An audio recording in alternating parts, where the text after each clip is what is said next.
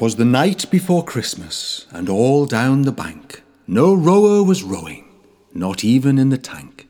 All training was done, all racing, all plans, and we'd all headed home to our family and friends.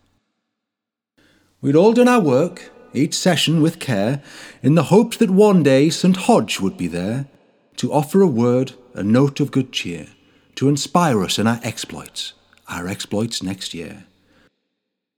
London Youth Rowing, the boat race and Thames Heads, spring regattas, then Henley, if we could afford a bed. But now it was time to eat, drink, and be merry. And if we ran out, well, there's always the sherry. When out on the lawn, there arose such a clatter. I sprang across the room to see what was the matter. Away to the window, I flew like a flash, tore open the shutters, and threw up the sash. The moon on the breast of the new fallen snow gave the shine of midday to objects below, when what to my wondering eyes was appearing but St. Hodge in a quad with Jack Beaumont steering. I saw spare seats at two and at three, and I wondered if they were for Lewin and me. Come on, cried St. Hodge, we've not got all night. We've the whole country to cover before the dawn's light. Without thinking, I jumped in at three and to Kent flew to pick up the fast lad who jumped in at two. Full crew from backstops, called Jack. Attention. Go! Hodgie, this isn't the Olympics. Rate 18 will do. Now, I've always believed that rowing boats can fly, but that was the first time I've been in one that could, in the sky. Up to the rooftops our mighty quad flew, despite the weight of all of us, and good St. Hodge too. And so we visited every river and club in the land to spread the magic of rowing to every woman and man.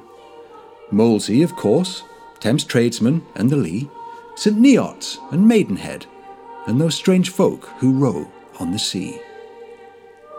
To Bexhill and Bideford, Bosporus and Bradford, to Agecroft and Dennis, and our old nemesis, Bedford.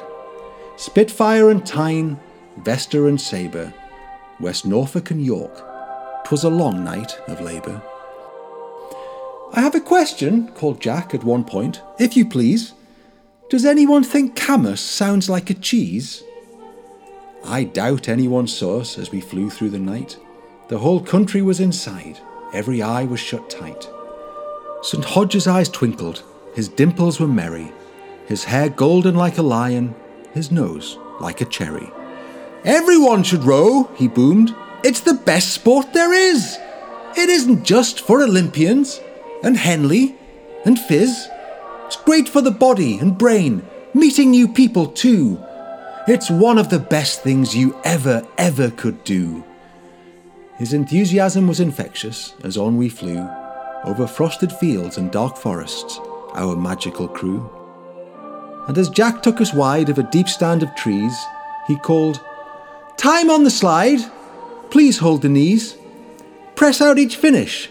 Let the boat run. I was rowing with giants and heroes. What fun.